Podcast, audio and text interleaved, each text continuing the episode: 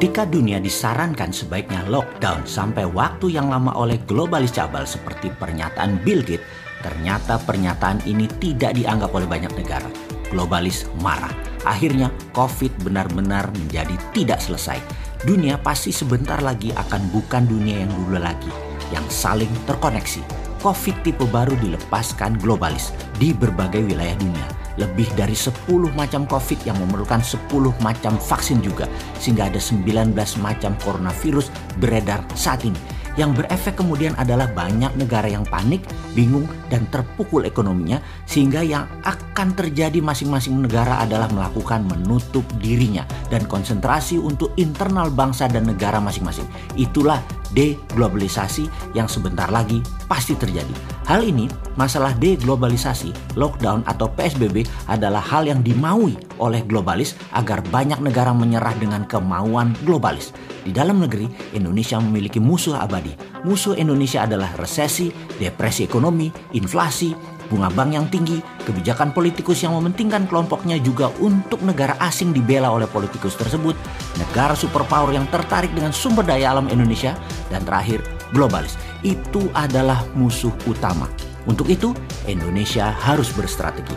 Sementara dunia akhirnya meyakini bahwa COVID akan bersama manusia dalam waktu yang cukup lama, bahkan hingga lima tahun ke depan atau 10 tahun ke depan akan masih ada.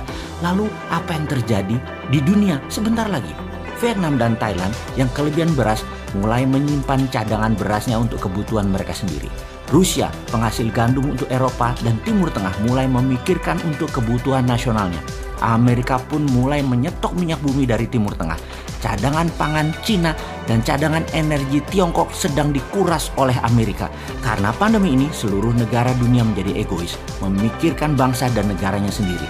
Ekspor impor antar negara berkurang efek global seakan menunggu genderang perang meletus yang memang diadu oleh globalis. Saat ini Hong Kong tegang, Myanmar tegang, Taiwan tegang, Korea Selatan tegang, Jepang tegang, bahkan Amerika masih tegang di dalam negerinya, juga Tiongkok tegang.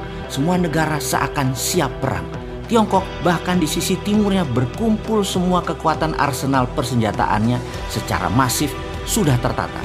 Batu bara dari Indonesia dan Australia ke arah Tiongkok sepertinya akan ditahan di Laut Cina Selatan oleh armada ketujuh Amerika dan ini akan menimbulkan tekanan kuat ke Tiongkok yang tidak punya suplai energi. Listrik bisa padam di Tiongkok sebentar lagi. Alat komunikasi bisa mati di Tiongkok sebentar lagi. Armada kelima di Timur Tengah milik Amerika terus mengganggu memperlambat kapal bahan bakar minyak ke Tiongkok. Armada tujuh Amerika di Laut Cina Selatan mengontrol Vietnam, Thailand, dan negara ASEAN dilarang menyuplai ke Tiongkok untuk pangan. Tiongkok pasti murka. Lalu bagaimana sikap Indonesia? Di tengah pandemi corona yang berkecamuk perang globalis versus nasionalis Amerika sesungguhnya posisi Indonesia tidak mendukung globalis maupun tidak mendukung nasionalis Amerika. Namun masalah Indonesia adalah terlalu mengandalkan asing IMF, World Bank, serta mitra dagang investasi ambil negara Tiongkok. Sesungguhnya kalau jadi perang berkepanjangan antara Amerika Tiongkok, maka inilah kesempatan emas membangun Indonesia tanpa globalis, tanpa asing, tanpa asing. Namun sayang, yang terjadi di Indonesia ada sebagian kecil pejabat, ada oligarki, ada kelompok masyarakat bayaran, ada yang tidak tahu apa-apa namun sudah tertanam kebencian mendalam akan kelompok tertentu putra bangsa tertentu dan terus saja saling serang, saling jelek-jelekan dan selalu Indonesia gaduh saat ini. Sosial media mengambil peran besar mengendalikan doktrin maupun hasutan bangsa Indonesia mulai dari pejabatnya, penguasanya, pengusahanya, sampai rakyat terbawah tidak sadar memakan propaganda dari globalis. Tapi ada juga yang sadar ini semua terjadi tapi mengambil kesempatan melacurkan dirinya baik ke asing, asing atau globalis. Alih-alih membangun Indonesia yang berdikari, warga Indonesia malah bertarung dengan saudara setanah air.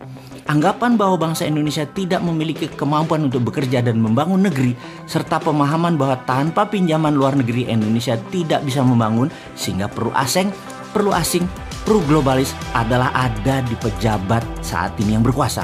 Ini menjadi titik lemah bangsa Indonesia. Sedemikian tidak percaya dengan kekuatan bangsa sendiri. Ide membangun negeri Indonesia untuk berdikari menjadi terhalang dengan keyakinan keilmuan atau hegemoni ilmu dari kelompok kecil pejabat. Lalu ada perintah Sunan Bonang, yaitu perintah menyalakan api. Tinitah Sabdo Sumuruping Dahono yang seharusnya terjadi di masa sekarang ini telah menunggu selama lima tahun lebih perintah tersebut untuk dilaksanakan. Di suatu tempat di Gunung Merbabu, Nara sedang melaksanakan latihan rutinnya ketika dia mendapati sebuah pesan dari kakaknya. Adikku, kamu harus turun gunung sekarang. Lihatlah negerimu. Kini saatnya kamu bela tanah airmu. Bebaskan negerimu dari cengkraman asing. Aku belum siap aku masih belum siap. Nara berkata meragukan dirinya. Kamu tak akan pernah siap sampai kamu bertindak. Demikian suara tegas sang kakak. Di saat globalis asing-asing sibuk, Indonesia malah gagap di dalam negeri. Bukannya mengambil kesempatan untuk menggerakkan kedaulatan mendominasi selat dan laut di dalam Indonesia. Bukannya memanfaatkan kekuatan sumber daya alam mineral dan membangun kekuatan pangan. Tapi malah nyender ke oligarki, globalis, dan negara besar. Inilah misi berat. Apa itu misinya?